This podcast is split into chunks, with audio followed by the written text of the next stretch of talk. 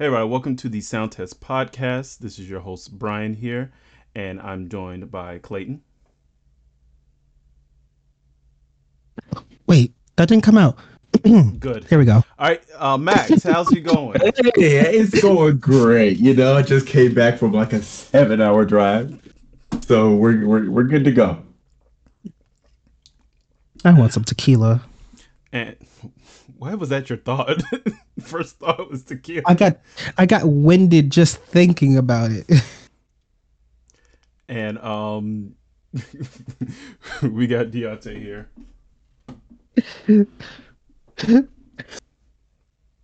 that look. You gonna, you say something, champ? I did. Leave me alone. Get out of my face. Rude. Damn. Oh, Um, so this is part two of our earlier discussion of us and our experience at MomoCon 2023. Um, so please watch or listen to part one. We kind of went over the first day as well as you know, uh, things to look out for for if you're going to a con, uh, why you should go to MomoCon. You know, what's the benefits, uh, what's the cool things you can do, uh, what to be aware of, especially in terms of parking and all that stuff. So it was a cool discussion. Um, so with all that preamble aside, we're just going to kind of jump right into the second part of the discussion, which is day two. Um, Yes. so day two, we got there a little bit later. Um, one because our day one was so late. um, Yeah. Was day one? Was that the night we went to um, cookout, or was that day two? that was two. Okay, Yeah, that was day two. two. Okay, so we we we came there a little bit late, but we was smart enough to stop at RaceTrac beforehand, um, get some food, bring some snacks, um, and we had made it just around enough time for the 1 p.m. sessions. So before I say what I did during the 1 p.m., um, Clayton, what did you do during the 1 p.m. session on Saturday? I went to the cast of Jujutsu Kaisen um, panel where they were just answering questions, you know, taking fan questions, um, talking about the show and its production and stuff like that. Loved it. Um, the voice actors there were Adam MacArthur, um, Annie Yakto, uh, Yak, Yatco, wow, I can't read today, and Kaiji Tong. So uh, those are the voices of Yuji, uh, Nobara, and um, Satoru. This is the English voice actors, right? Yes, Okay. You know, amazing. I, I don't think I've watched the dub.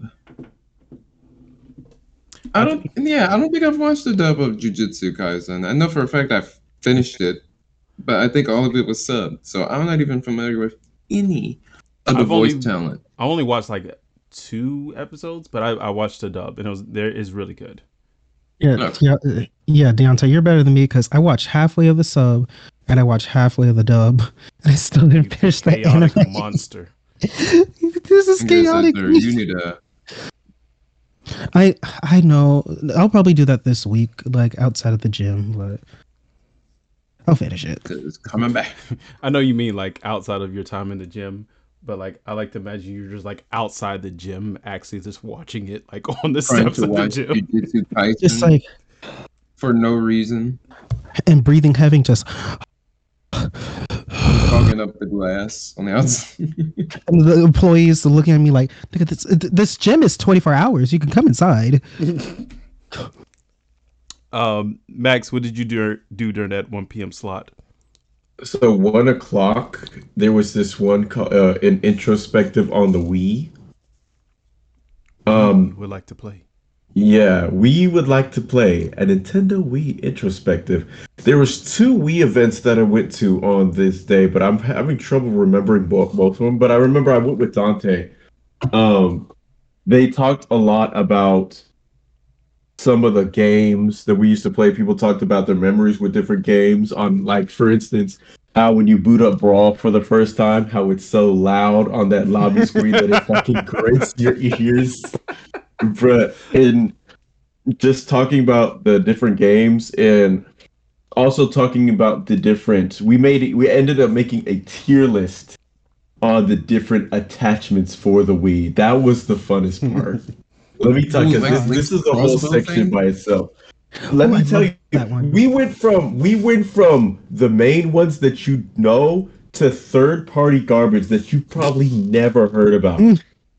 and we made a tier list on it. And this shit was so stupid. But it was fun stupid. Do you like um count like all of those weird like you can get these off like an Amazon now, like really dirt cheap, where it's like a set of like a golf club, a tennis club, Yes, a And, tennis racket. and one was like the Wii bowling. shit. the one was- Yes. you do not use at all. It is just cosmetic for cosmetic and you don't use it at all. Yes. You just bunch Bro, all we of those even had together. So you know how they had the Wii Zapper for the Link's crossbow training, Oh, right? yeah. yeah, so you know Yeah. that one was actually good. Yes. But there was I remember me personally, I had this third party handgun that hold, held the Wii, Wii remote. It was a third party ass, obscure ass little handgun thing, and they had that shit on the tier list. And I was like, no way. I- um, they had, um, they had. There's a Did you know that the Wii had a fucking boxing glove? Yeah. what? What? No, the I did Wii not. boxing glove. Yes. No, I did not know there were, we Mm. had a This Wii boxing glove, Wii bowling ball. Uh, fucking. Wait, so it's the actual like life-size version of a boxing glove or a bowling ball. Yes, yes. Except for the bowling ball, I don't think it was life size. I think it was handheld. But the boxing glove, yes, that it was an actual fucking boxing glove.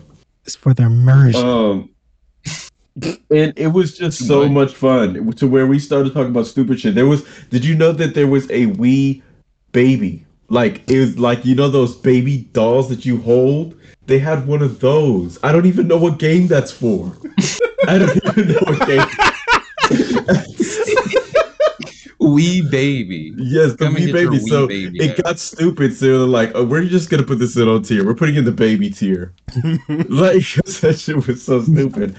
And it was just a lot of fun. Like it was that we legitimately talked about stuff we experienced with the Wii, and then we just had a whole bunch of stupid fun making that tier list. So yes, that was a that was an under underrated panel.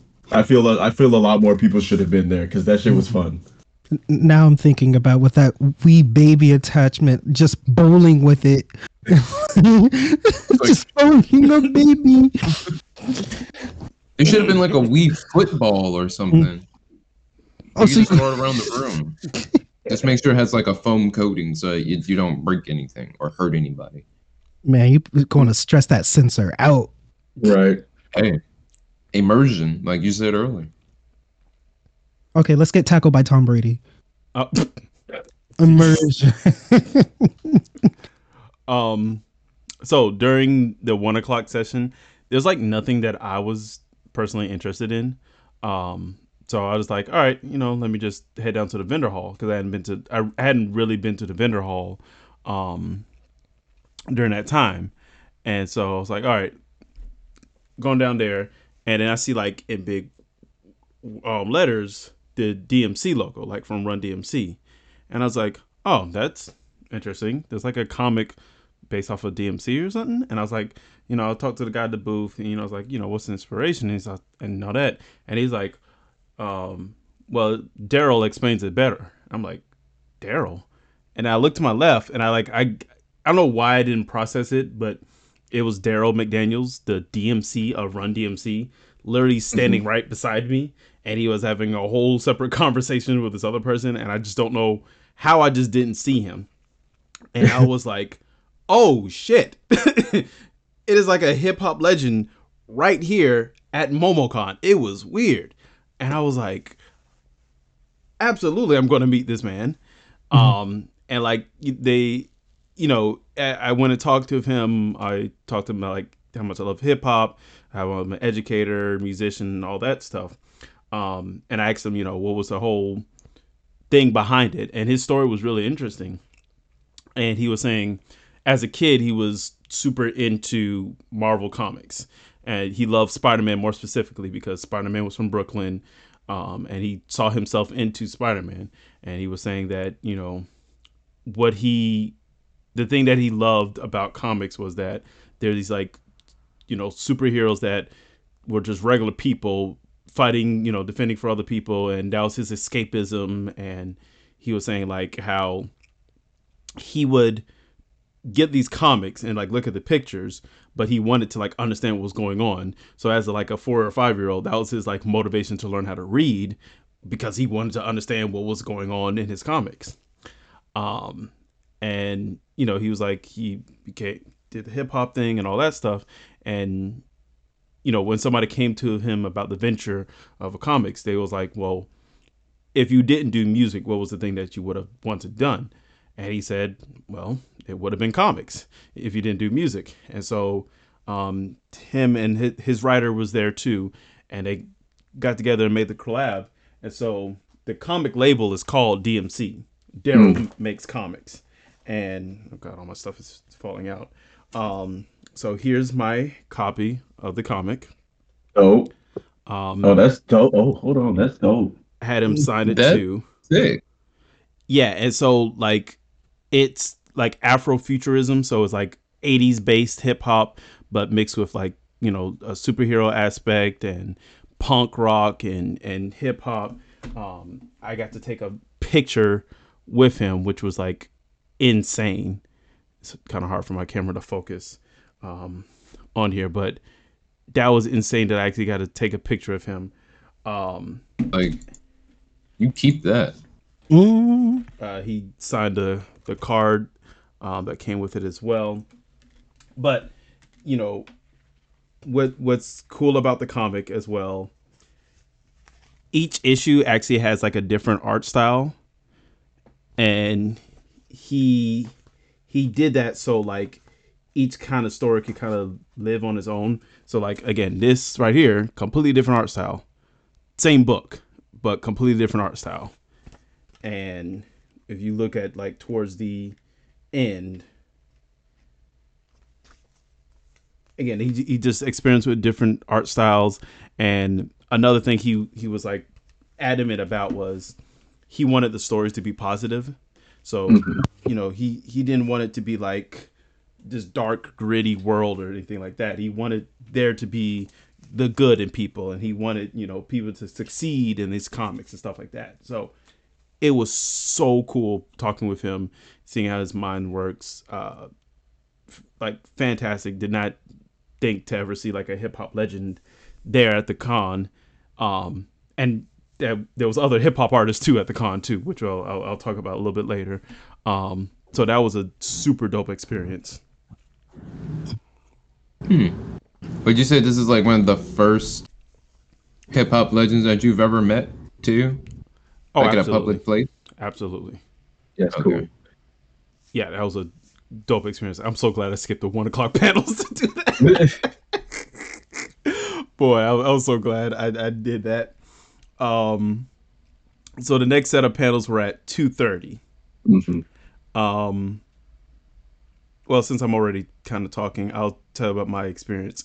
So the two thirty panel that I um went to, trying to find the exact name for it.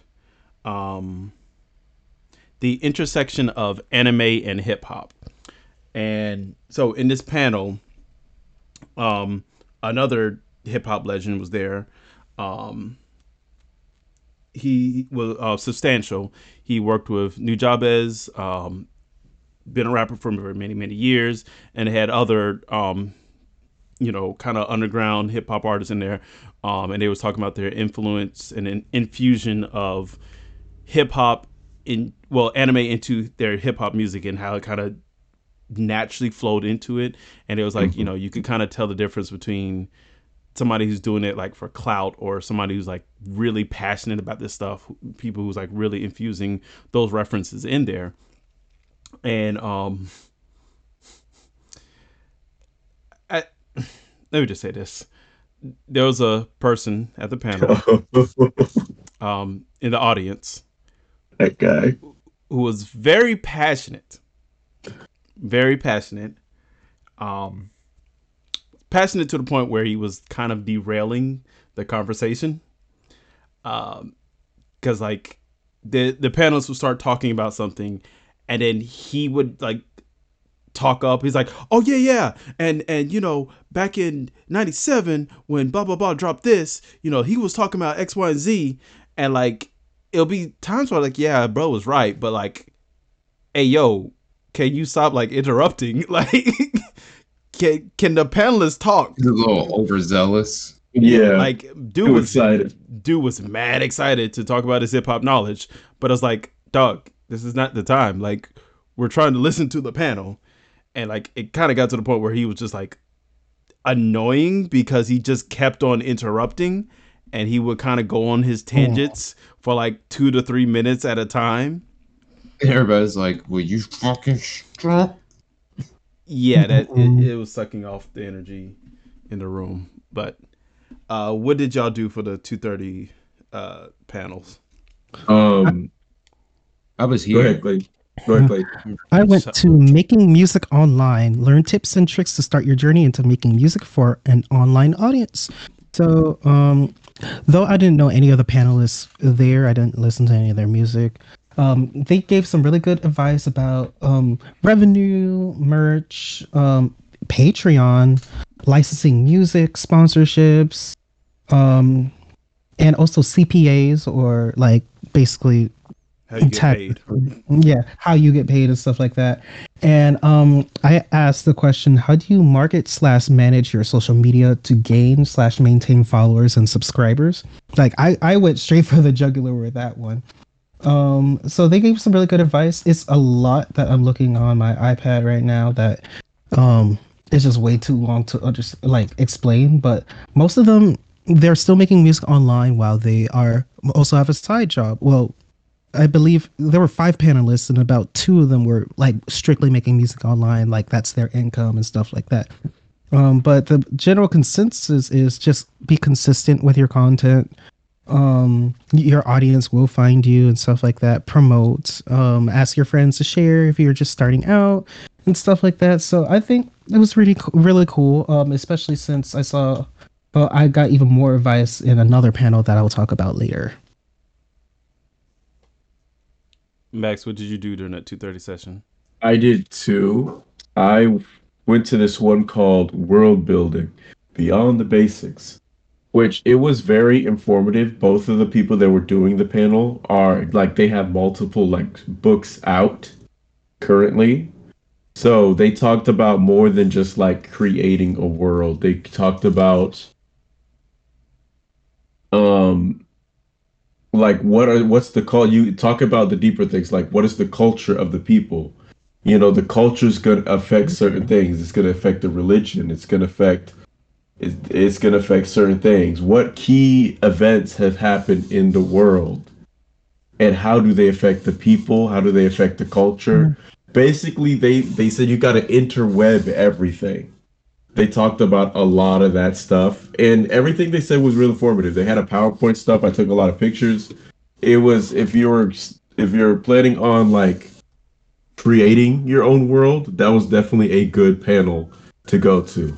After it was over i headed over to to catch the tail end of the one that bryan was at the the uh hip hop and anime and gaming and I caught that guy that he was talking about going full tangent. Like he was, he was, and he was, he like he was, he, he was very passionate about what he was saying. But I could just read the room and tell that like nobody was listening. Like everyone wanted him to kind of shut up. And like the other unfortunate about that panel is like the first part of the panel was legitimately about anime and hip hop. At some point it got off the rails, partly because of that guy, but partly got off rails where they was talking about like the music industry and like uh you know they and they they had a PowerPoint and they kind of went off that PowerPoint and they started talking about the music industry and uh you know discoverability and some historical aspects which is kind of cool but not for that not for that topic that you know we were there for Mhm. um so from there we all went to this next panel um well no i don't know if all of us went here Y- y- Yeah, we all did. okay uh cartoon court Boy, that's ooh, I love it. Same guys that did the cartoon smasher pass Yeah, on same day people. one. So for the cartoon court, so let me explain, um, DeYante. So for the cartoon court, basically, the whole thing is improv. So none of this was like planned, and it was completely based off of crowd participation. And so it was a massive panel, and the two hosts they looked around the room and they tried to find people who were cosplaying. So like I think the first one was was the first one the Mario one. and- Oh no, first No. one Velma. Velma and, And Shaggy. And Shaggy. Shaggy, that yeah. And so they Yeah. they found two people who was cosplaying as Velma and Shaggy. So they got them up on stage. And then they made a court case based off the cosplayers. And so because they had Velma and Shaggy on the stage, one was the defendant, you know, one was the um what's the other term? Prosecutor, prosecutor. And the case was the um the the custody of Scooby Doo. Yes. And no, so all of this is improv, mind you. All of it is improv.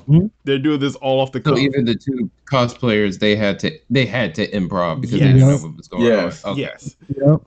and it, it was absolutely hilarious where they were just trying to defend each each point each side um they had like the crowd um interact with it too um they had the people they brought up there they had the improv right then and there um and that's like one of those moments like you gotta had to be there to to really experience it type things.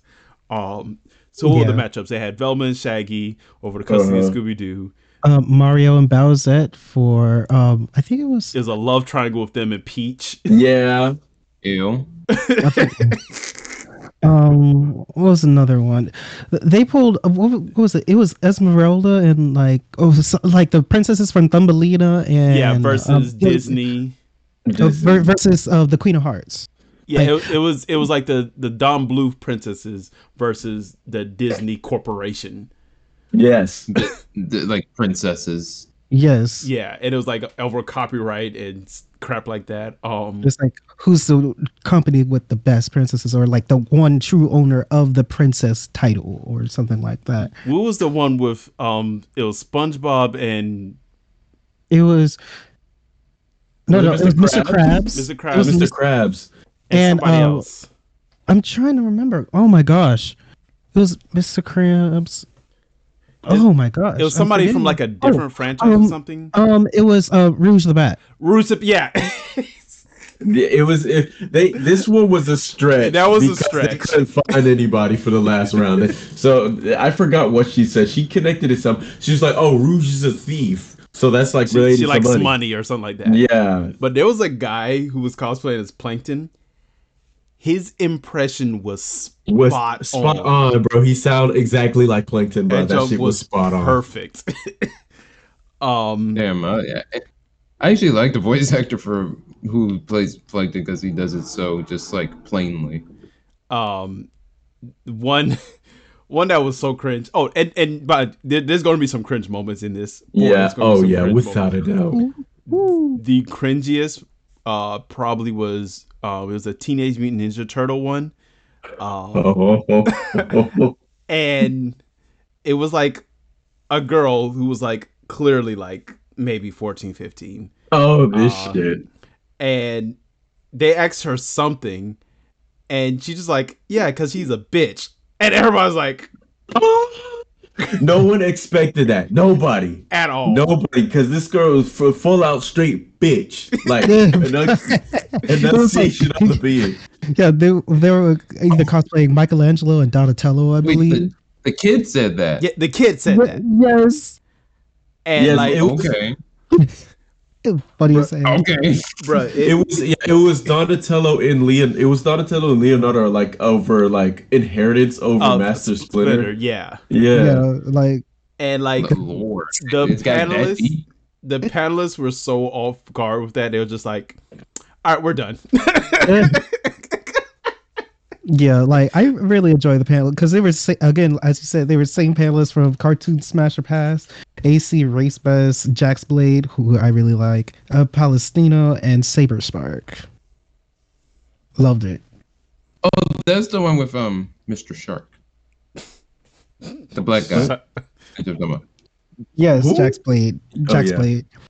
Where he creates um videos around anime workouts and stuff like that. He, he recreated Saitama's workout like what was it? Three what I don't I don't even remember the workout. All I know is I was tired A reading the list. hundred push-ups, a hundred sit-ups, Yeah. a hundred squats, and a two-kilometer run every That's- single day for three years. So he recreated For that you. workout. Jesus Christ. I, I'm tired th- just thinking about that. Two kilometers. I hate jogging. Um, but yeah, that was pretty. That was that was fun, and I think that's one of the ones that they do every year, um, if I'm not mistaken. Um, That sounds like um, I would probably enjoy that if I cosplayed because I want to do improv stuff. So I would probably be able to get into that. I can dig it. Love it. Okay, Um, so that was yeah, I'll- four. The next one is 530 panels, which I enjoyed. What is your five thirty? Because I can't remember what I did for. My 30 was my panel academia. So, um, meet up again with J. Michael Tatum, um, talking about his role as Tenya Iida in My My Hero Academia and stuff like that. Uh, how he got into voice acting, that was part of it. I know he had a separate panel for that, but he's t- ta- talking about how he got into voice acting. Basically, he was tricked into getting into voice acting, like just Yeah. overlay voices for a character temporarily because they quote unquote found somebody, but uh, that's not the case. They wanted him to voice that character, and his career shot off.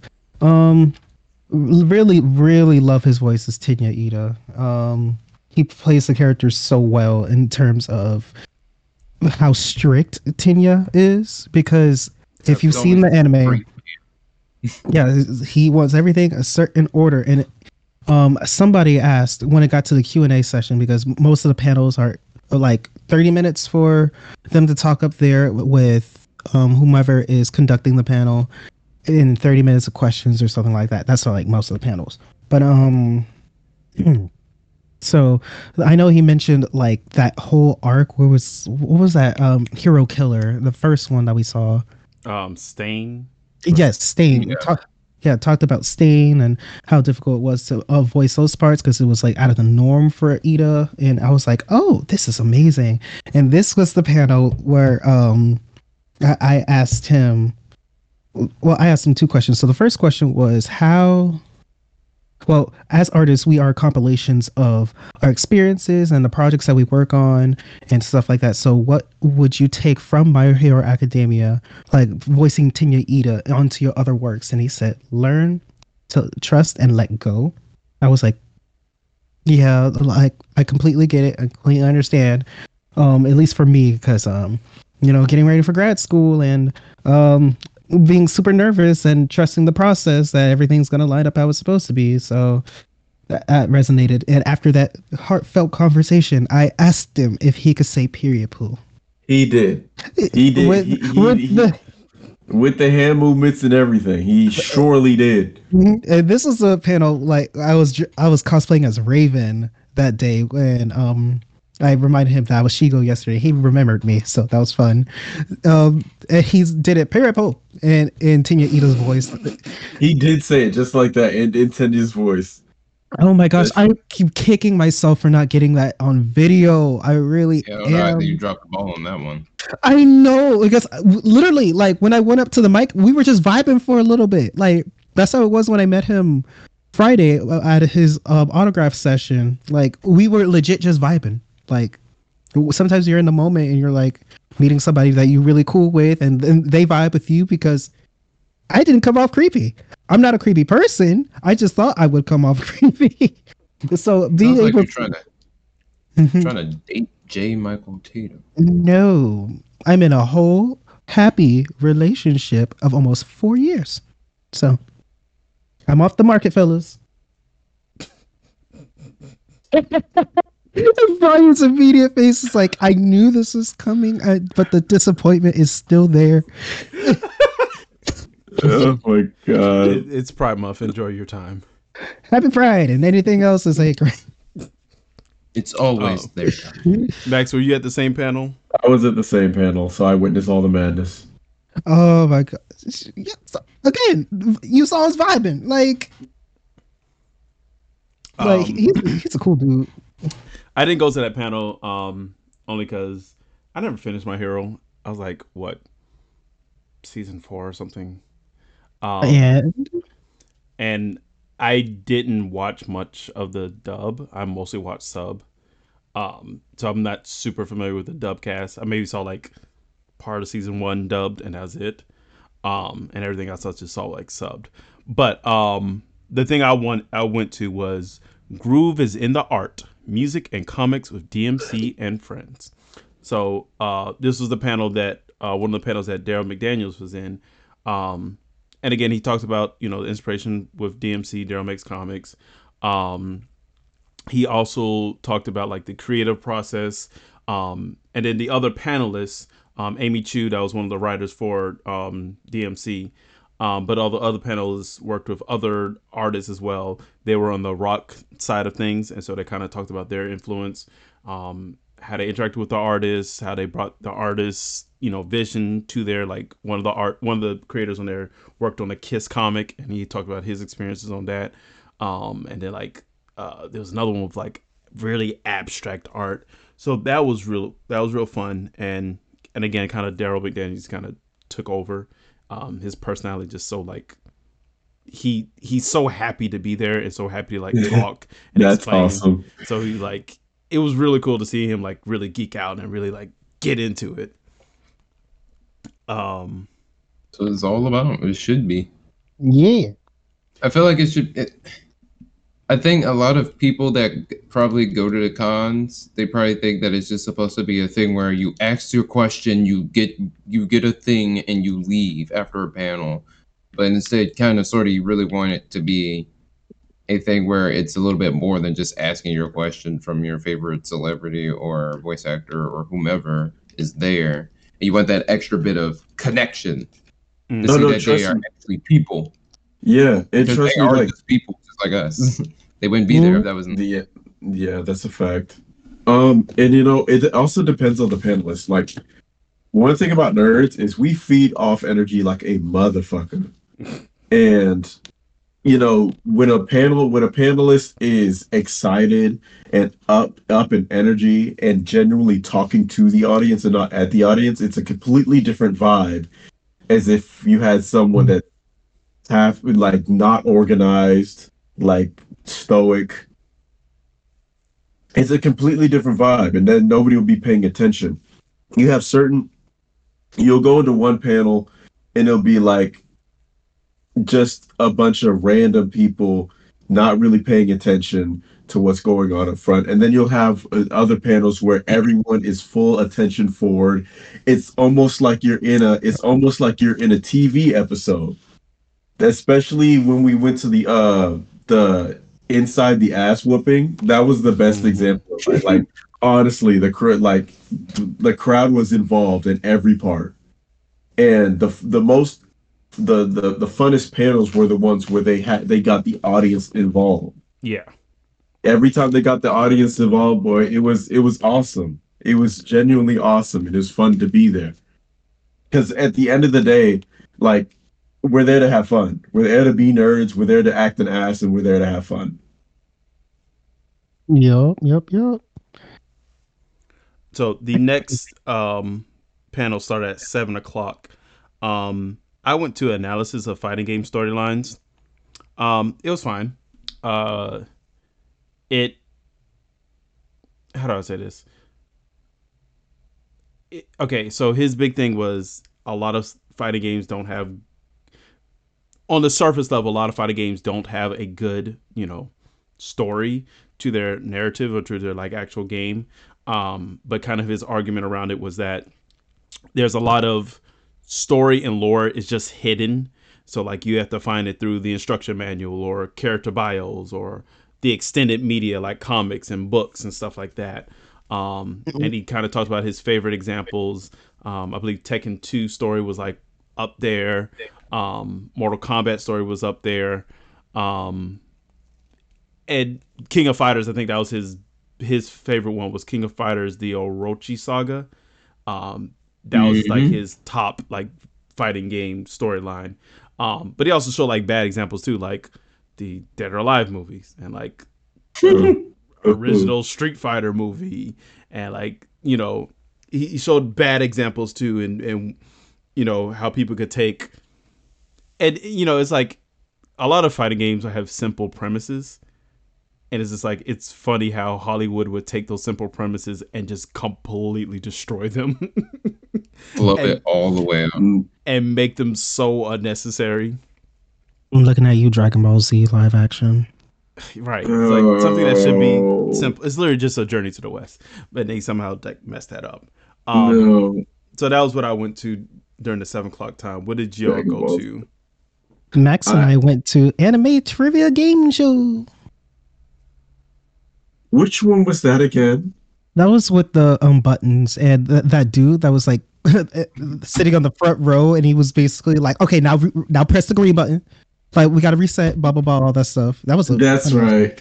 Yeah, that one that one was fun. Clayton was in that bad boy. They had a lot of questions that I just did not know.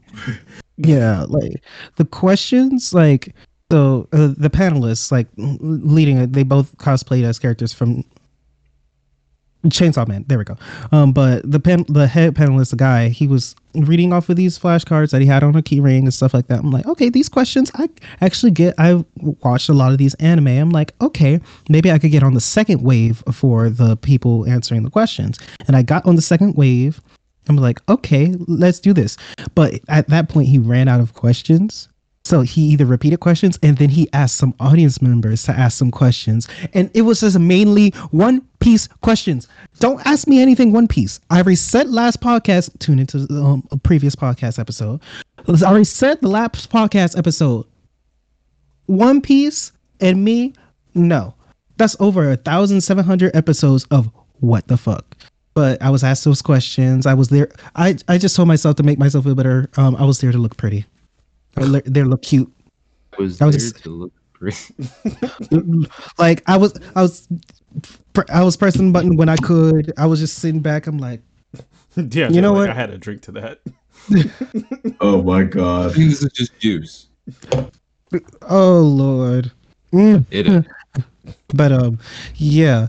But it was a really well ran panel. I'm not gonna knock the people who knew all the stuff and like it was it was really cool. I'm just a dumbass when it comes to like some big anime and I hate to say it, like I forgot almost everything in Bleach because there was one um question it was like, what's the candy Ichigo uses for like something with a soul? It was soul candy and my brain was just like loading. Like loading honestly. You had that fucking fax machine sound. Yes. No, I got that dial up. That that colorful circle that spins. Man, it, make, making that AOL dial-up internet fucking noise too. It had That's that what- um had the buffer. Yeah. Just a little bit. just a wee bit, but um, I enjoy the panel nonetheless. Um, really well ran. If they do it again, I'll be make I'll make sure I'll have watched a lot more anime by that time. hmm Um, after that was another panel. We went all we all went to the back alley beatdowns, which was Yes. the second part of Into the Part two of Into the Astral. Same thing, basically, just different Yeah. fights. Um, so after that, we had very different stories, um, very different explorations. Um, I'll talk about mine first, and I'll let y'all talk about the um, the um, rave. All right. So, well, here here's here's the preface. Um, if you're gonna do the rave, buy the tickets early. Buy the tickets the same time you buy your regular MomoCon tickets Yes. yes. because they will um, sell out, especially the day Yes. of. So make sure you do that uh, in, well in advance because there is a, a, a capacity uh, for those. But um, you all went to the rave. Um, I decided to stay behind. Um, wasn't super big into that anyway. Um, so there wasn't a lot to do after that. Um, I went to Beats and Bites. So um, some of the rappers that was at the panel earlier, um, like Substantial, um, they did a whole hip hop concert that lasted for a few hours, which was cool because I never saw S- Substantial live. So that was cool to see him Um, and the vibes was really cool in the concert. Um, there was some crowd participation stuff, but it was still a vibe where you could just kind of lay in the back, you could just chill, um, just vibe out, or you can, you know, be in there and and you know do the crowd participation thing. So that was really cool. I wish more people were there. Um, I felt like the timing was weird because it was at 9 p.m. So most people were like leaving at that time or and or going to the rave. Early concert. No, it was it was nine. But actually, that's kind of late. It was late because the mind you, the con the first sessions of the con started like eight thirty in the morning. So Yeah. Oh, well then, yeah. Never mind. most people are like we're leaving at that time. Um so eight thirty to like it was those nine to like eleven or twelve, something like that. Um so I, I hung out there for about an hour or so. And then I was like, all right, I'm hungry. I didn't want to, you know, force myself to eat twelve dollar pizza again. Personal pan pizza, which they were still selling at that point. Um, and I didn't want a seven dollar glizzy. So I was just like, all right, let me seven, yes, seven dollars. It was seven dollars for a Glizzerino. Yes. Um, so I was like, all right, pull up on Google Maps. All right, let's see what's walking distance. All right, there's this um that place we try to go to Friday night. Um, that was by the con. Um, it was some restaurant that was like right by the con.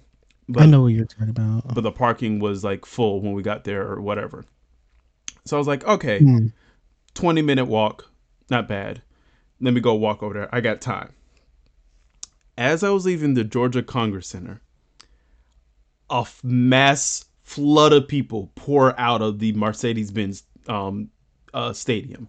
Because apparently there was a uh, uh, concert that happened right at the, it was an Ed Sheeran concert that just so happened to be on the same night and just so happened to exit right when I was going on there. So like thousands of people are pouring out of this this stadium all at once.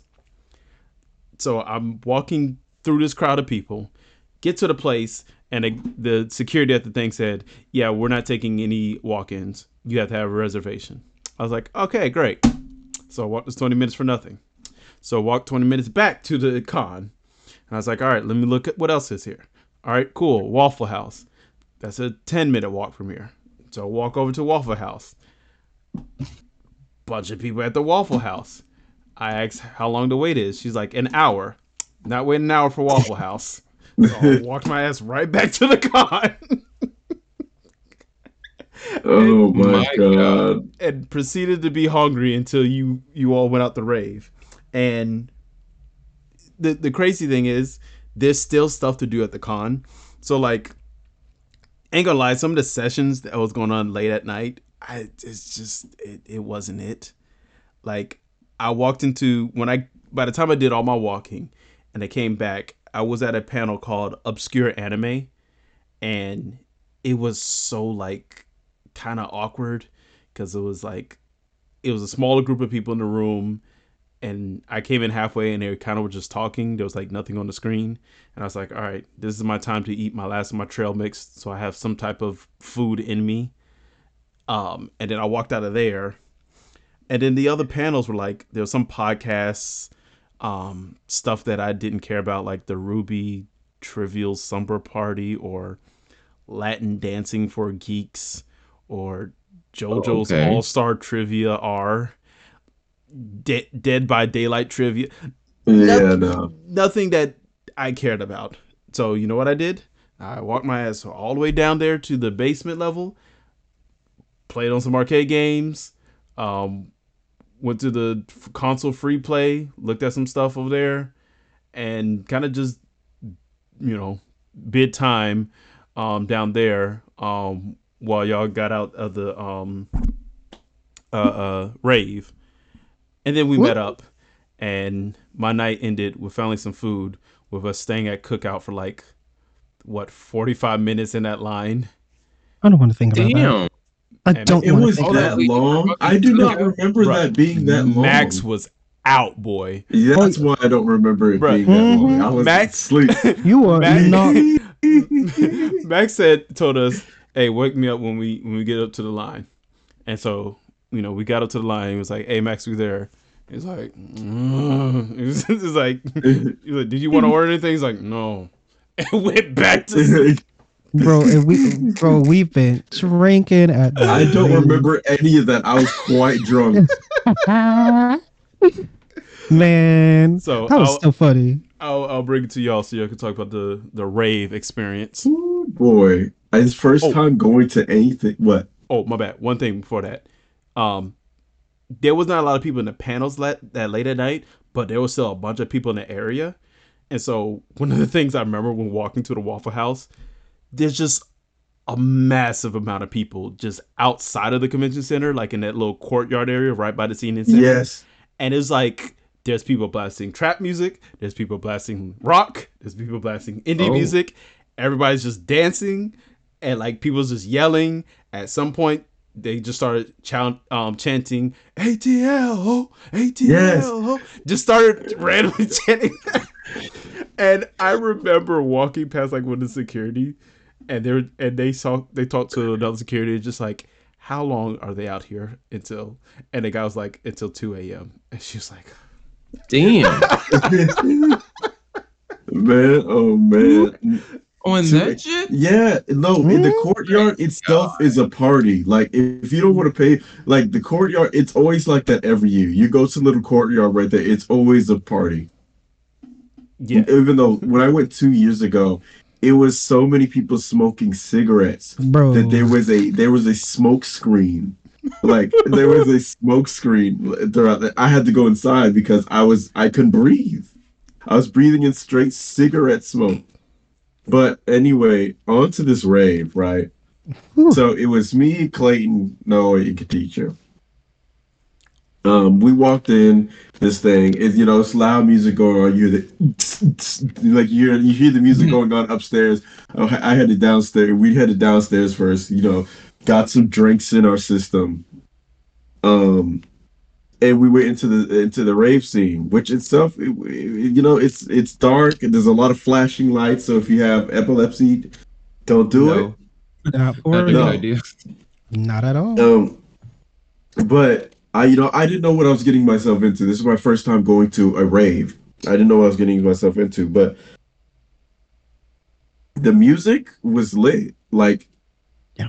everything you can bump to, everything you can jump to, everything you can dance to. They started remixing. They had remixes on on different hip hop songs, different uh anime. Oh, they had remixes on anime openings, different rock songs, just everything, and like just jumping genre to genre to genre, and it was lit as hell. After drinking, you know, we we were just kind of awkwardly in the back at first because we didn't know how to what to do. Yeah, But once we got some liquor in the system, boy, man. Yo, some men, and right at that exact moment when the liquor, mm. the liquid courage kicked in. right? We we got from the back of the of the scene to the front of it, and I don't even remember how. I remember. like, but, well, first I gotta talk about the drinks. First of all, it is expensive. yes, pregame, Yes, definitely pregame on your own. pregame. Like, do that because I spent I think fifty two dollars that night, Jesus. And that was for like about. two or three shots and two drinks. And I was like, this is too much. My local bar, way cheaper. But hey, it's a rave. They need to make money. But um, I remember because they again, don't. They don't, don't, don't justify the price. I mean, it was at the tabernacle, so they obviously had to pay like to have the rave It at the could have came tabernacle. from the river. Why are you spending fifty fucking dollars on three drinks? Oh, and shot, but they had some drink specials. But um, I was still in cosplay. A whole lot of people were actually actually in cosplay. So f- again, along with Max, first rave and then first rave, like cosplaying and like being with fellow cosplayers. Man, I remember uh, by the time I had my last like drink, um, and shot, like I'm at the front. I'm with our other friend Kadisha. But I got a glow stick from on stage, like just random raving.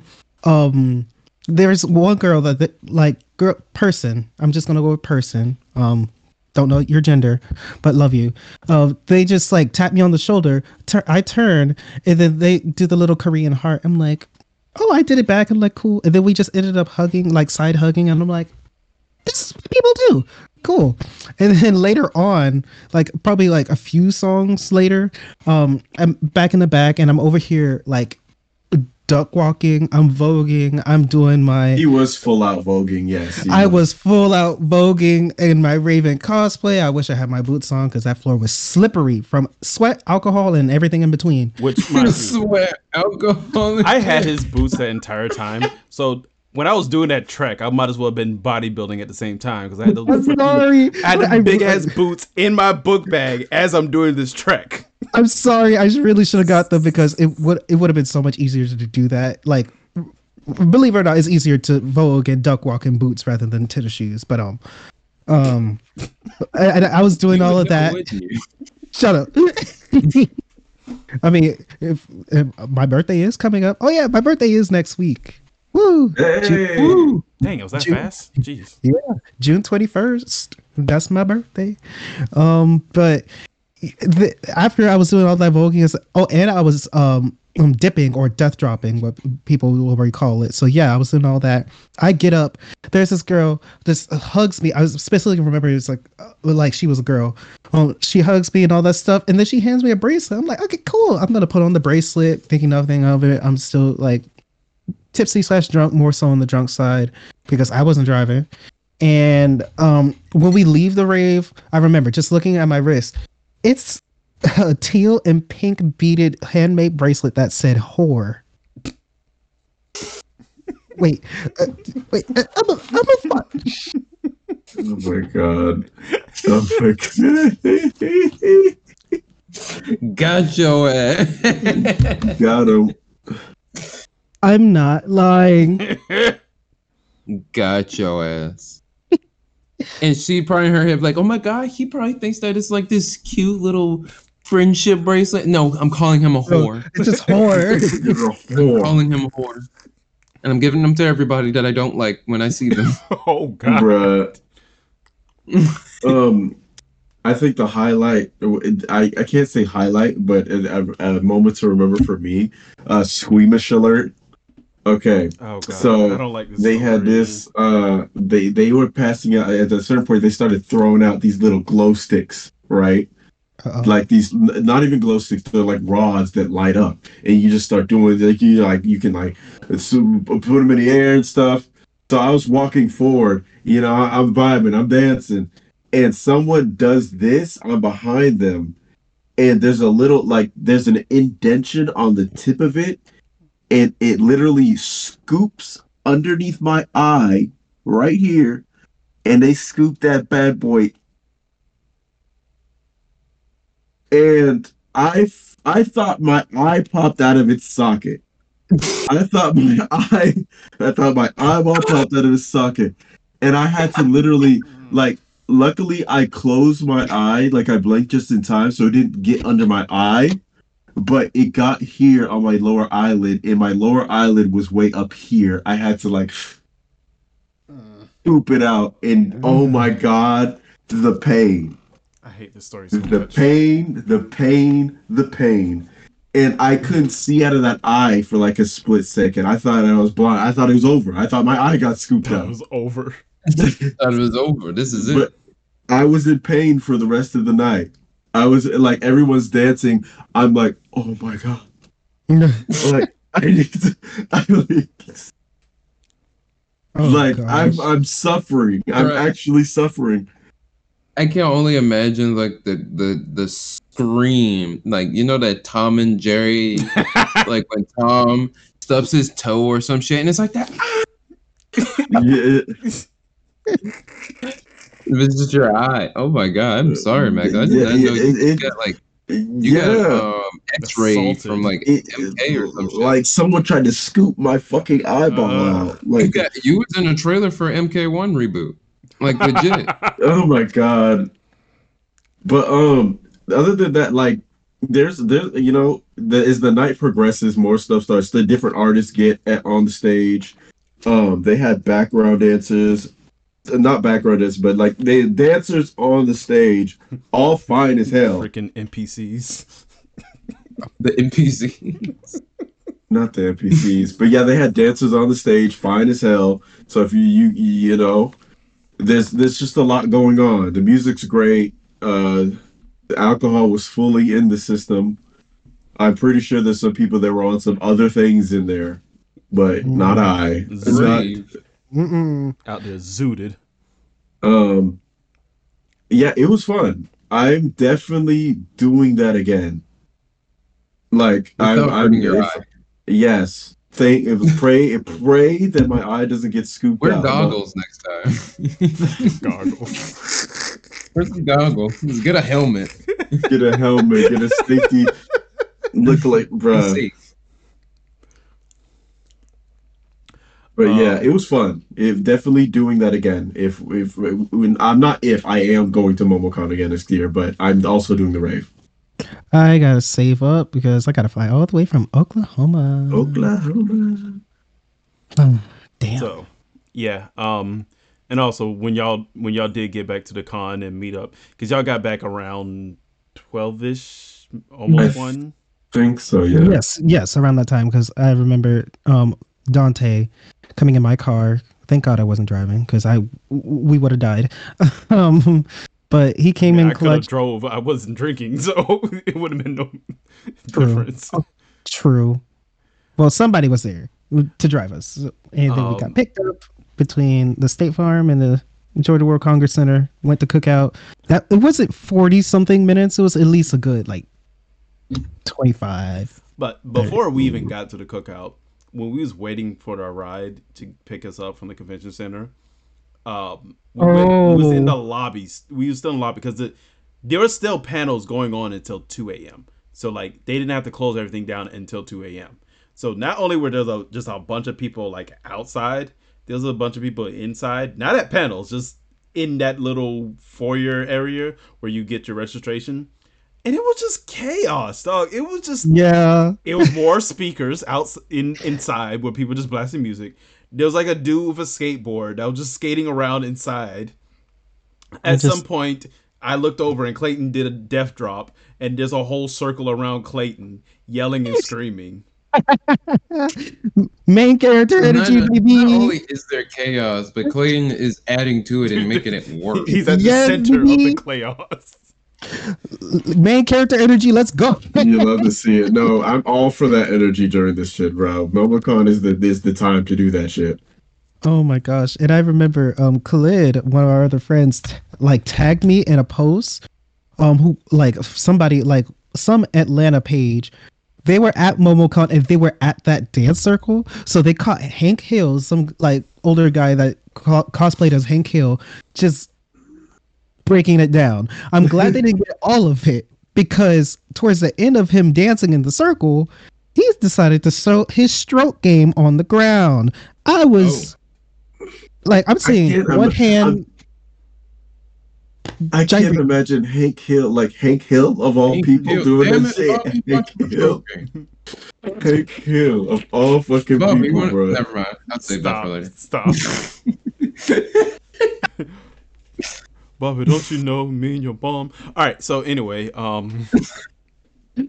I, I wasn't going to say anything. Um, going to the next day um so yeah we got we got back super late um because of um cookout by the way that cookout was good like we don't we don't have cookout down here in south florida so that was a treat for me to get some cookout um and i very much enjoyed my meal What what sandwich did you guys get? I remember I was conscious enough to hear your order. I was like, what the fuck is he ordering? i got I got like a, cheeseburger with bacon i think we both got the same burger you had got- different things on it but we both got the burger Yeah, I got the big double cheeseburger with everything on it. Um, what were my Um, two sides?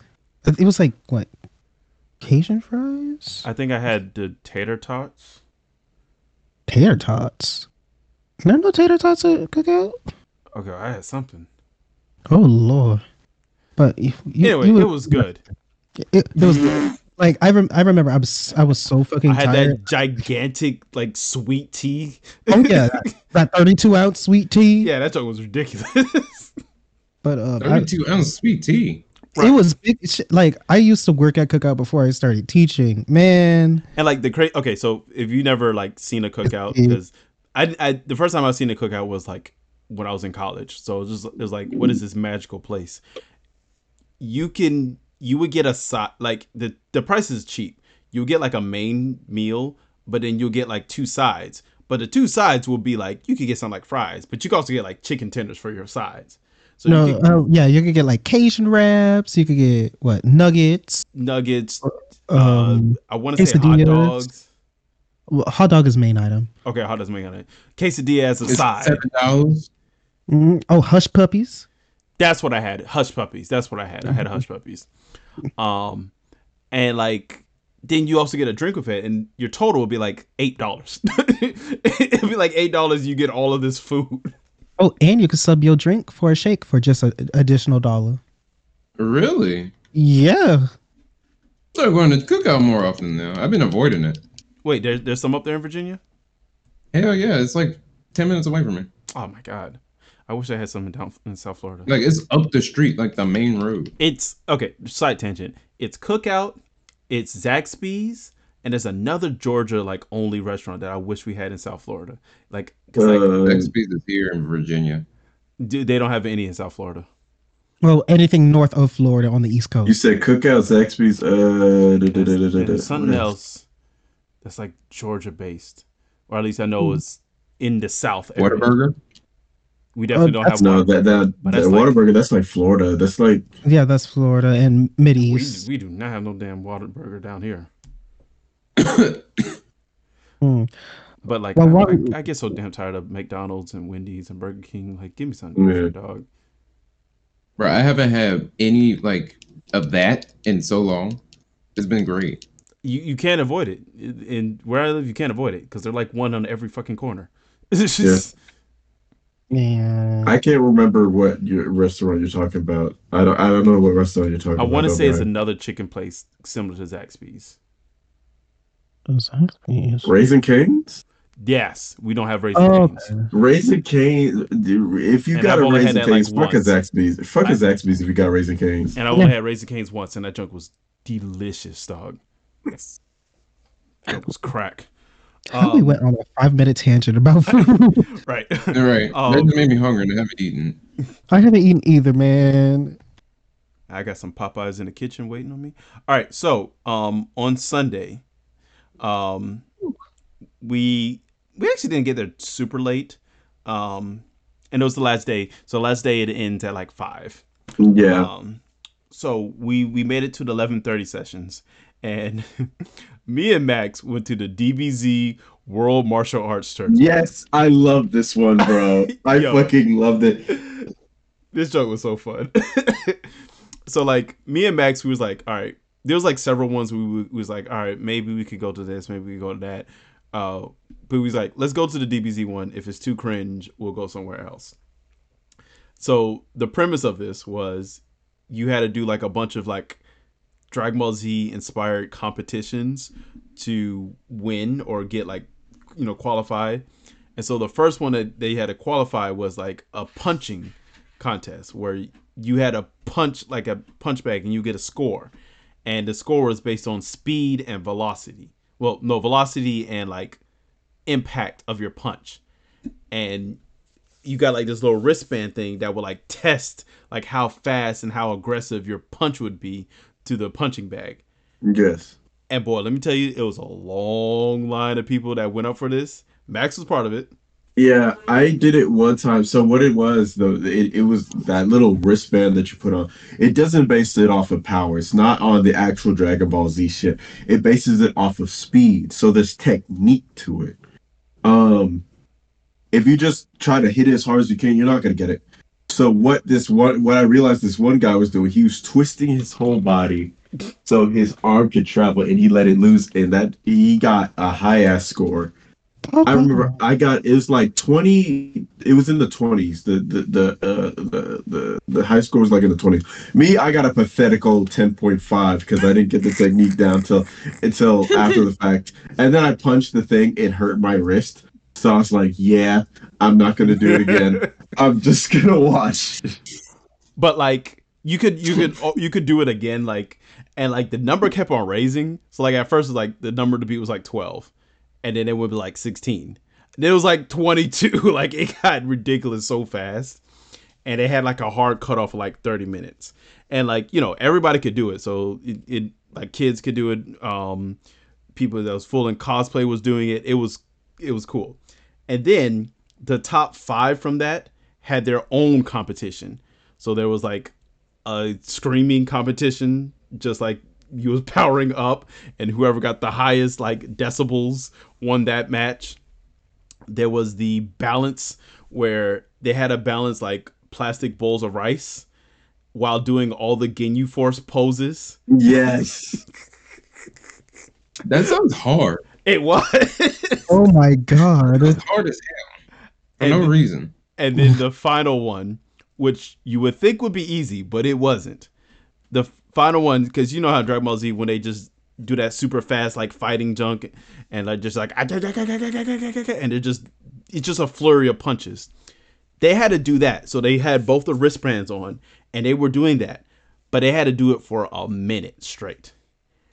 And let me tell you, they boy, th- I'm that's straight exhaustion. Like you, No, you that- have to that's- actually go forward. You can't go like you have to go forward with it. Oh god. And when I tell you, after they finish, they're like, like they were sweating. like It- it was- boy, yes, and like you could see their energy just leave their body after they finish. After after after a smooth like 20, 30 seconds, they was tired. They was done. And it was funny because this one guy got a comeback. This guy that was cosplaying as one of the uh, guards from Squid Game. Oh yeah, Black Excellence, baby, Black Excellence. Yeah, it, it's black ex, black fucking excellence. And he he was one of the first ones to make it at the top five for the punching for the punching uh challenge, the first one, and he got beat and he Mhm. lost his spot, but he came back and he got his place back. I was like, Mm. oh my god, this is like a this is like a real anime training arc, and bro a was tournament arc. bro was like smooth through the whole competition. Like the As balance one, perfect. Uh, he was like in character the whole time, so like he had like slow movements as if he was in Squid Game, and like he didn't take off his helmet until like the very end and junk. Uh, Yeah, for dramatic effect. Right. It was- it- and mind you, they did all of this. The grand prize for winning Bro, you would not believe this shit was hilarious. the grand prize for winning the entire competition was a box DVD set of Dragon Ball GT. GT, GT, not Super, not Z, GT. The worst one. The Oh, they just tried them, bro. bro. Bro, you tried the fuck out of them. I'd be pissed. I would That be shit- thoroughly pissed. Oh, But If it I was had to go fun. to goddamn grand tour. It was dumb fun. Like that event Yeah. was dumb fun. that, that was definitely the highlight on Saturday. I mean And Sunday. ha- Sunday. Yeah, and they had a survey afterwards of like, what do you think about it, and what do you think we could include in the future to make it better? Yeah, Ooh. it, it was real good. And like on that same survey, you saw like the other stuff that that same group does. Um, I can't remember all of them, but one of them that stuck in my mind was the hero um, achievement test or hero um, what, what what's it called from My Hero Academia, um, where they have to like they the test they have to pass to become a hero or a hero in training. uh, I know what you're talking about. I just forgot the. Yeah, they had they had a Their session license like that. proficiency test? something like that. It was like the hero Okay. license test, something like that. Um, they have a whole, they have a, a thing similar like that that they do for My Hero based, um, themed. So they didn't have that there at MomoCon, but obviously that's one that they take at other cons that they do. So that was real cool. Um, what did Okay. you do at eleven thirty, Clayton? 11:30 I went to diversity support in cosplay. So I'll just read from the app. So cosplay is a vibrant, multifaceted community, but there are still persisting struggles for marginalized groups such as POC uh, cosplayers. Join Yaya Han, Ali Cat Cosplay, and Storyteller Cosplay for a candid, honest hour of discussion on how to navigate the cosplay scene as a POC, how they each found success within, and how we make cosplay a more diverse and accepting community.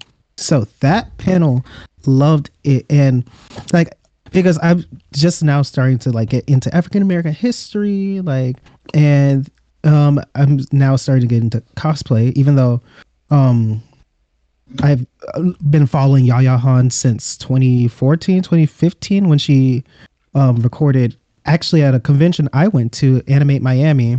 I believe that, it, it was 2015, yeah, for a TV show called Heroes of Cosplay on Syfy. So, um, I saw her, like we saw the behind the scenes of the show, whatever like that.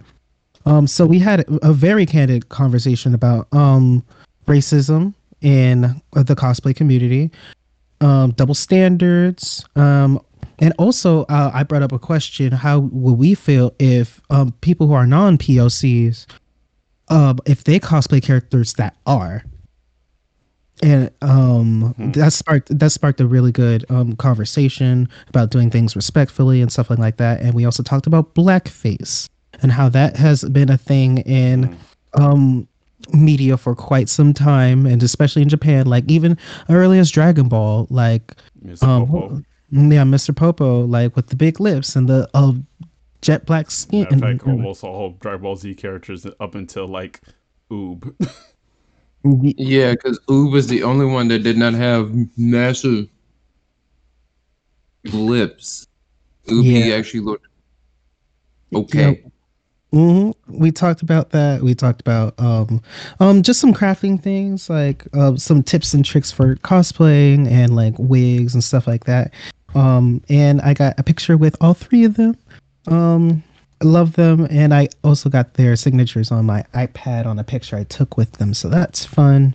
Um, and I actually ended up like uh, uh, there was a real moment where Yaya start she started to like cry slash tear up a bit and stuff like that because it like she was reflecting on her younger self as she was like growing up to be a professional cosplayer. Now she's cosplaying all over the world. She recently cosplayed um, as Chun Li for the Street Fighter Six uh, release with Capcom. Like Capcom that's contacted her and was like, "Yeah, you need to be Chun Li." Um, but it was very eye opening. Like it's those tougher conversations that need to be had, not with ju- not with just POC leading the conversation, of course, but people who are not like listening.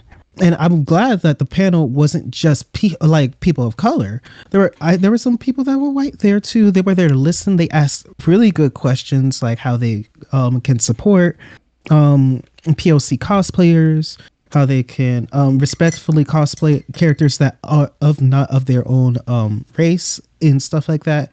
So, ve- very good panel. Ten out of ten.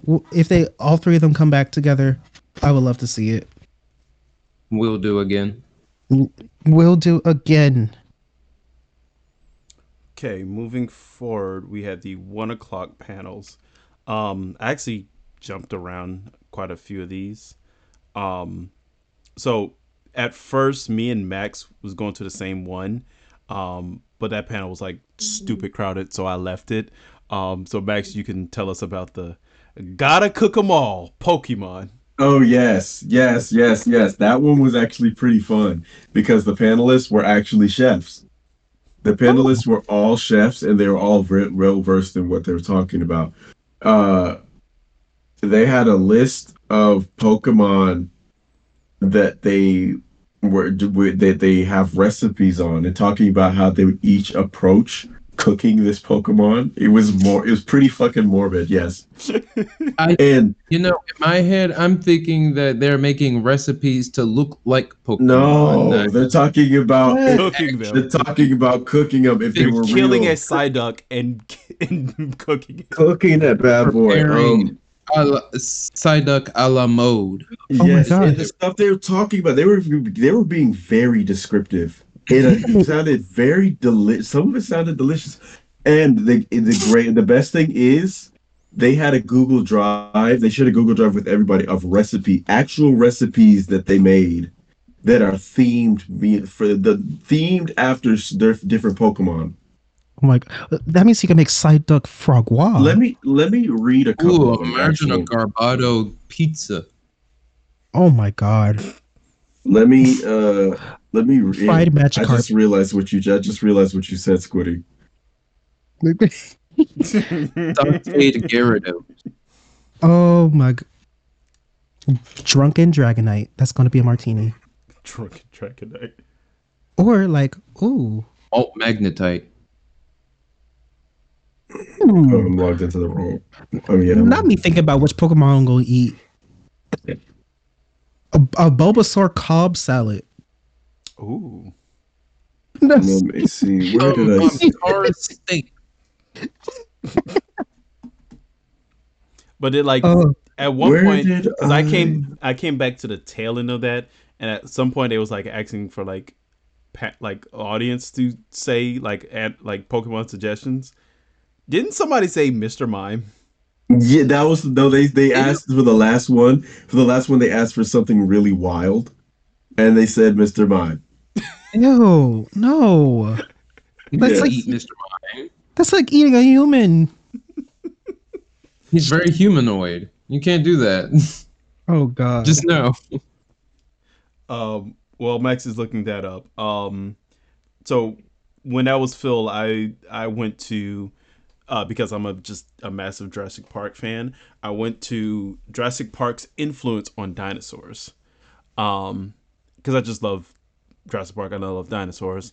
Um, and it was really cool because they kind of went through dinosaur media, like how dinosaurs were depicted in like TV and movies. Um, and like kind of like how it was depicted before Jurassic Park and then after Jurassic Park. And they talked about like Jurassic Park's influence, like design of the T Rex, design of like the raptors, you know, like how Jurassic Park raptors don't have feathers, but historically raptors have feathers. um, and like, you know, they showed us like other media that kind of stemmed up from the popularity of Jurassic Park. Um, so I love that as just as a Jurassic Park fan. Um, when I left there, because I left there halfway through, Was Jeff Goldblum there? I wish. Oh my god, I wish. um, I briefly stopped at Cartoon Query, um, and the the description is favorite cartoon YouTubers as they weather some of the most confusing, confounding, and unlikely questions about your favorite animated shows. Um, I was only there for a few minutes, but when I came there, the topic was what is truly under WD um Double D's hat from Ed Edd n Eddy, and the panelists were trying to put their guesses to what they think was under Double D's hat, um, Double D's hat. So it was like stuff like that, um, and then eventually I made it my way back to um, the cooking Pokemon panel. Yes, Oh, I. I found the recipes. Um, so they have a whole bunch of stuff. They got uh, most of the ones they talked about were starters. So I have Bulbasaur bites that are like spinach, basil, onion bites. They're like vegetarian. They got they have little pictures with them too. Oh God. Like yeah, There's so much thought put into eating fictional characters. glazed Pidgey. These aren't characters, these are animals. Look, Glazed Pidgey. raspberry, raspberry, sesame, glazed Pidgey surprise. Oh, that's, Pidgey surprise. that Bro, Pidgey's still like a baby though. And it, it's and it looks delicious. It's so like- it's, pro- oh, it's probably roasted quail. too, boy. Yeah, it's probably it's probably They quail. and they have decent. It's their recipes like detailed instructions on how to cook this stuff. Seared, seared, Farfetch'd with leeks. It it carries a leek. It's the No. flavor, baby. And You're gonna use flavor. the leaf that it uses as a weapon to help cook and accentuate the flavor. And look, It's the like- Torchic, they made it spicy. Torchic non-bond poppers with peppers. Oh no! Yes. There's pictures for it.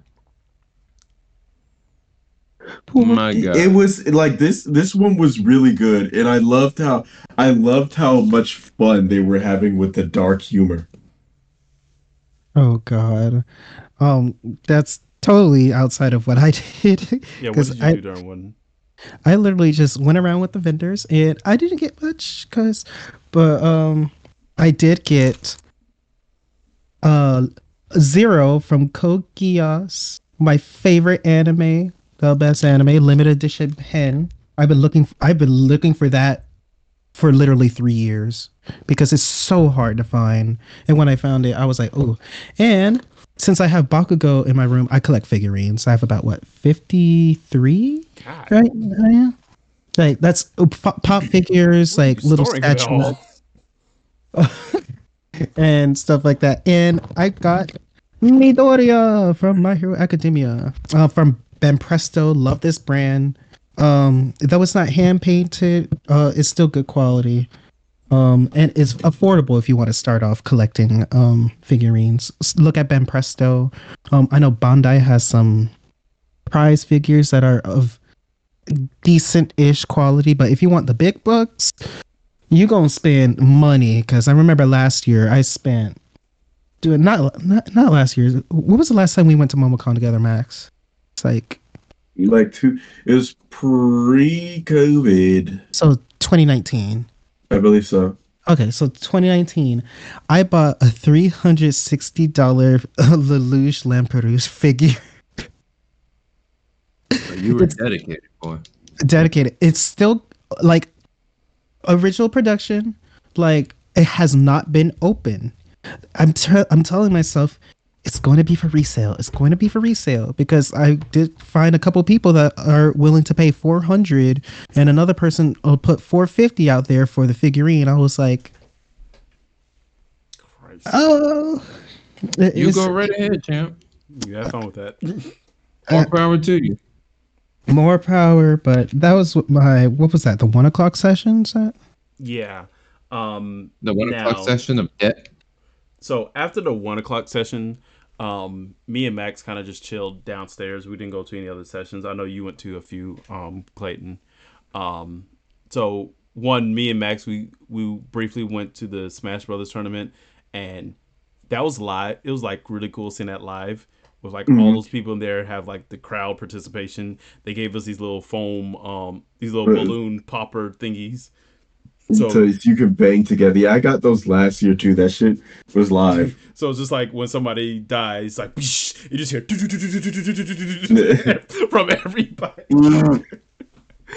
Oh, that was cool.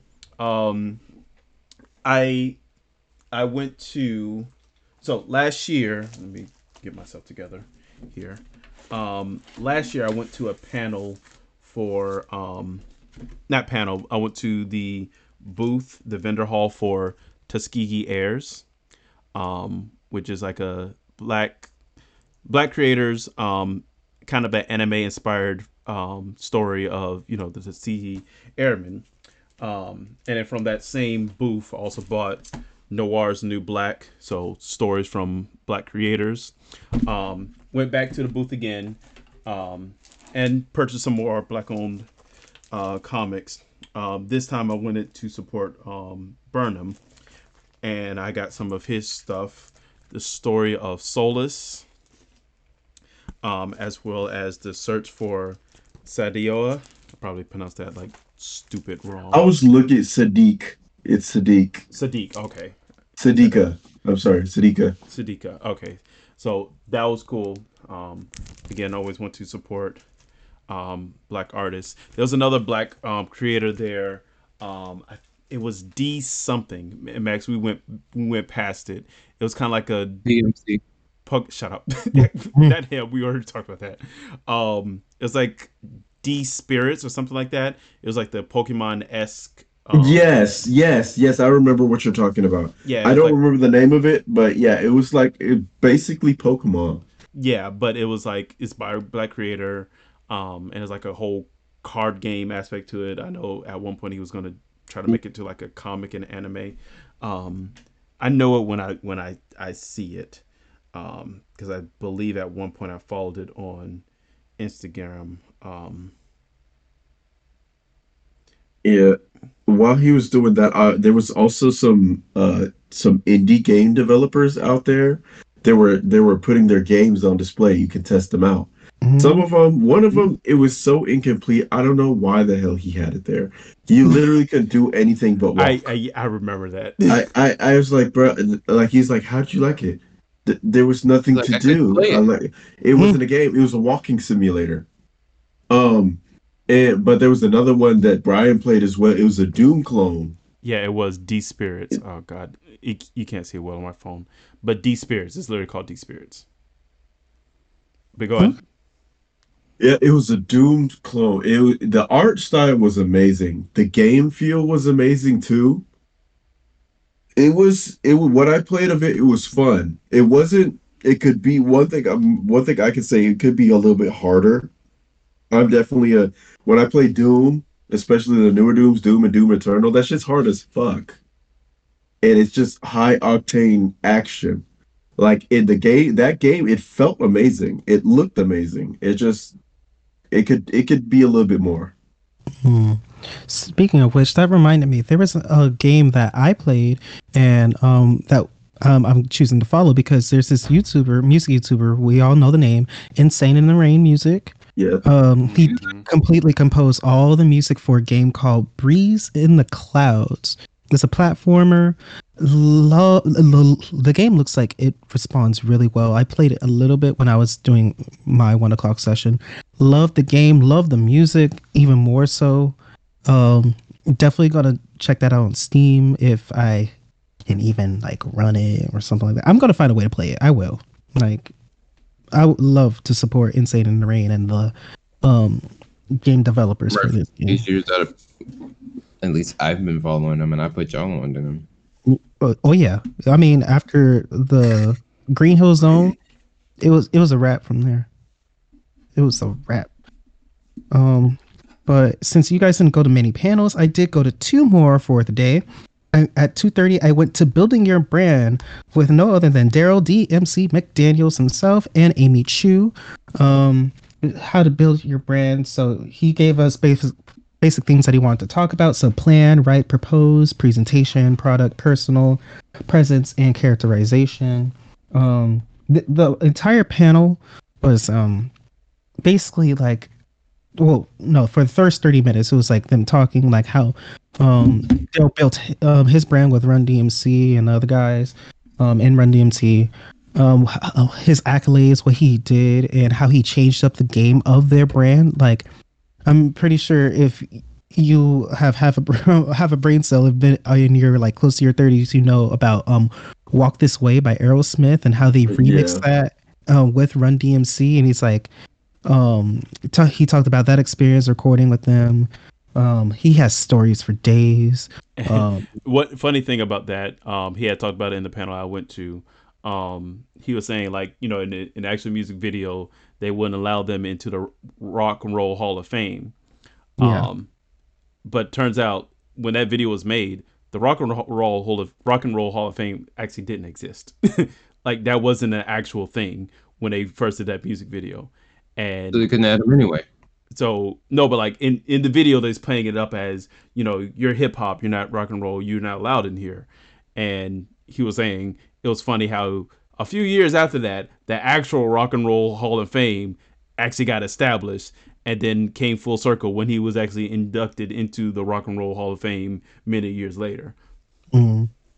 and he also promoted his book where um he talked about some heavy topics um but he, there were some questions from the audience and I'll share um what I asked so for your brand how do you introduce new facets to your content while having many talents and skills because on on one side um I'm still like I'm not. Well, I am building my own individual brand. I haven't publicized it yet, so stay tuned for that.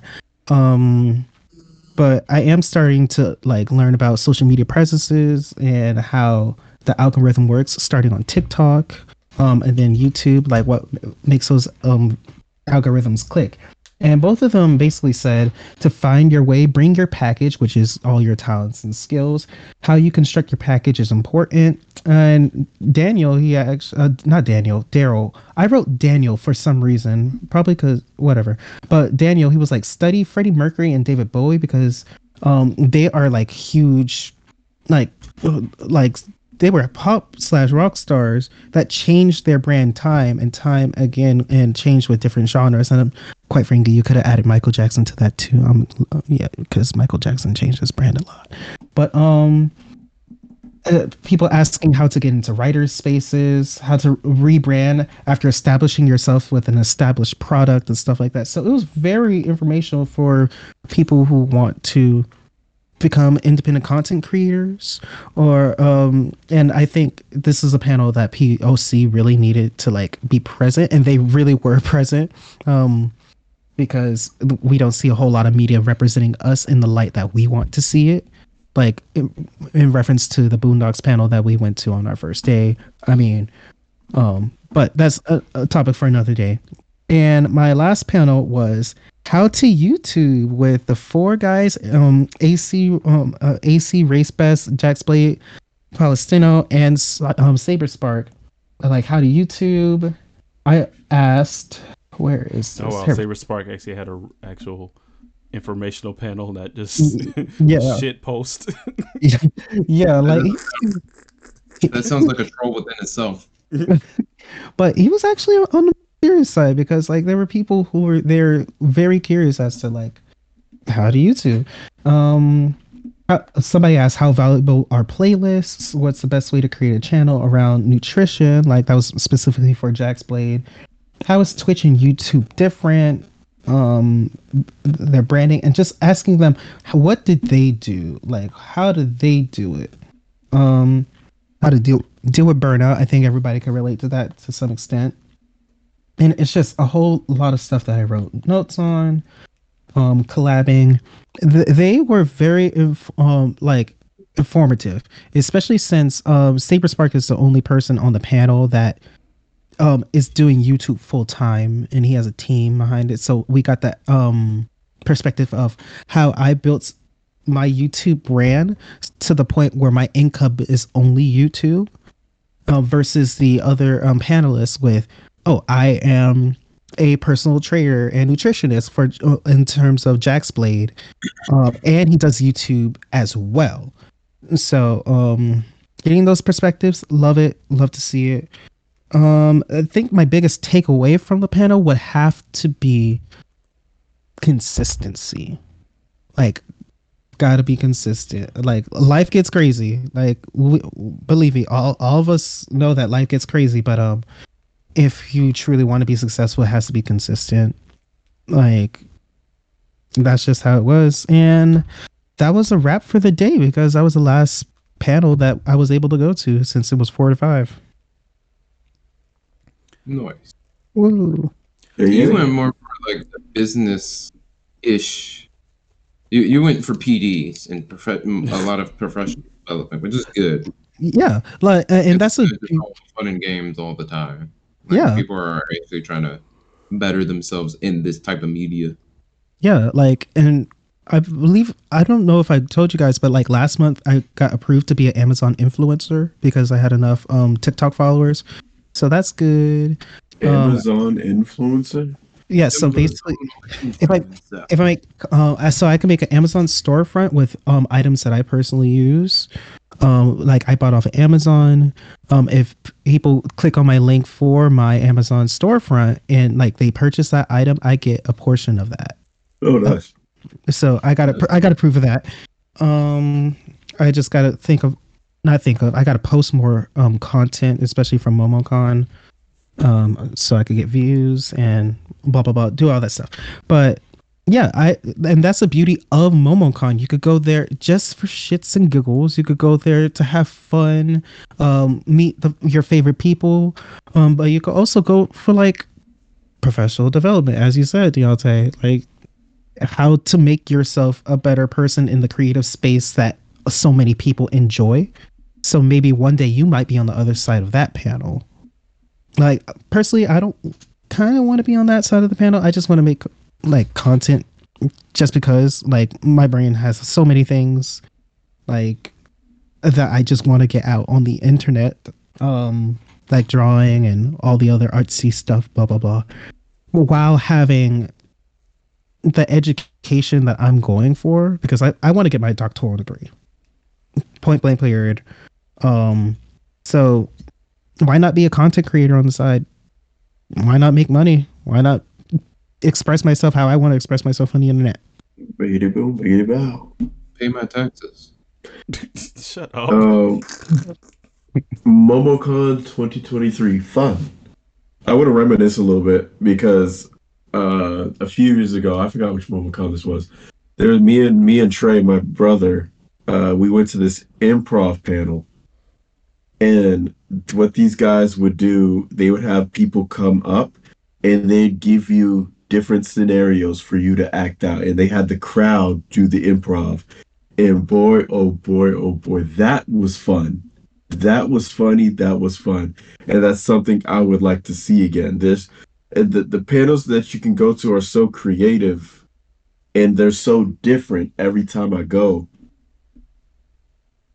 Like, have Um, you? So you said this is like your fourth or fifth time going, right? Mm-hmm. Have you seen repeated panels? Um, I know there have been. I have personally haven't gone I to know any the- repeated panels. I know the T Wood Uncle Iroh. That's a repeated panel because I remember yeah, seeing that last year. Um, that into the ass whooping that was a repeated panel. Um, Yeah. Okay. cartoon Smash Smash Pass, Pass. that was a repeated panel. The court one was So also a there, repeated there panel. are some like staple panel. Yeah, and you could kind of that you yeah, you could kind of tell which ones are repeated because if they're successful, like the Smash the Pass or the Into the Ass Whooping, a lot of people are there. Hey, the and you know the app lets you see who registered. Like you can kind of see which is the popular. You'll see like this one has 200 people registered. This one has like Mhm. 300 people, and then you see this one that has like 1100 down over here, and you Yeah, can tell, but- oh, that's the probably the one that I want to go to because it's going to be fun. Yeah. Um, Those what's- numbers are accurate, by the way. yes, yes, they very much are. Um, and you know, along the lines with like different things being offered every MomoCon, the amount of black representation at MomoCon has gone up substantially since even since la- the last MomoCon I've been to. Like more black led panels, more black centric panels. I love it. I absolutely love it Mhm. and And- it's just it's it's awesome to see it's awesome to it's awesome to go to and see what am i going to see new this time? What am i going to be able to do differently this time? The app was definitely a great addition. Like the app that shit was awesome. You can just you can just you can make your schedule in advance. Yeah. Oh, that's good. So that we can be way more organized than just getting there and be like, all right, what am I gonna do? and scrambling through your fucking paper. Oh what do i do? I don't think I looked at that paper once. there was no need because of the app We have technology. All right. the um uh, go, go ahead. Uh, they also have they also inv- uh, invite different voice actors and different celebrities every time. Like last MomoCon, they bought the cast from Dragon Ball Z. Like Sean Schemmel was there, uh, uh Chris Sabat was there, uh, the voice actor for uh for Mr. Satan, the voice actor for Buu, the voice actor for uh, Gohan. Uh, well, uh, Which uh, one? uh, ad- adult Gohan. Okay. Adult Gohan. It's been like four or five You different. be Yeah. more specific. and it was you know it was awesome to see that panel was funny too like those people they were all they were all some cool ass people and i that was when i found out that sean schemmel was act, actually used to be a like a a a, a music a musician like he played french horn and he taught okay. french horn yeah Jesus, he was that good. then he got a, he got the goku gig and has been running with it since man, he's like, man, it's true. Does that French horn so makes him make some real money? right Mm. All right. Maybe I need to switch. Oh Lord, but yeah. Uh, also with the black race representation, they had a black cosplayers photo shoot. How freaking Oh, cool was that? Like, uh, there was So a everybody can get some spotlight that wanted to get some. yeah, and like there were Like hella. One Piece. That Bob. Not if when I cosplay Raven again. I got I got to cut the hair a little shorter because Man, it's that like Bob, you already know. Like this is already in the making. Uh, yeah, like if there are conventions out in Oklahoma I could go to, I will go to that and just. Oh, oh my god! And I could cosplay with my partner. I- There you go. We're, we're in the making. You just got super excited. I did because be he could be Hikaru Haru. Yeah. Mankaru, Oh. sorry. a short black man and a tall. He could do Ricardo twin. They were the twins. oh god! But he could be Beast Boy and I could be Raven. Head ass. But hey, I love head it. That is very head ass. Uh, let me have my head ass Hallmark movie lifetime um show Disney flick moment. That's I would love- MomoCon is the place to do that shit. Yes. I want to drag him to it, but we'll see.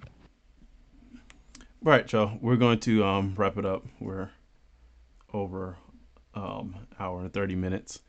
So Oh. yeah, Ooh, we've been at this for a minute. Um, which which I knew was going to happen with day two and three. Two and three has a lot going on. Well, hour two and three, which is the cons three and four. Um, I knew it was going to have a lot to talk about. So, um, so yeah, thank you all for uh listening to us um talk about MomoCon and Yes. obviously we'll we'll attend again next year because it is always a good experience despite some of the Well, thank you for sharing. I, I, even though I didn't get to go, and I was very close to going, but I was like, I really need to save money. Like this Again, is going to be expensive. you don't have to worry about expenses next year we'll just fly to, to virginia knock you out stuff you into a sh- suitcase you know bring you down Here he goes again. you'll wake up and you'll just be at the airbnb He's like oh good you, you finally came too.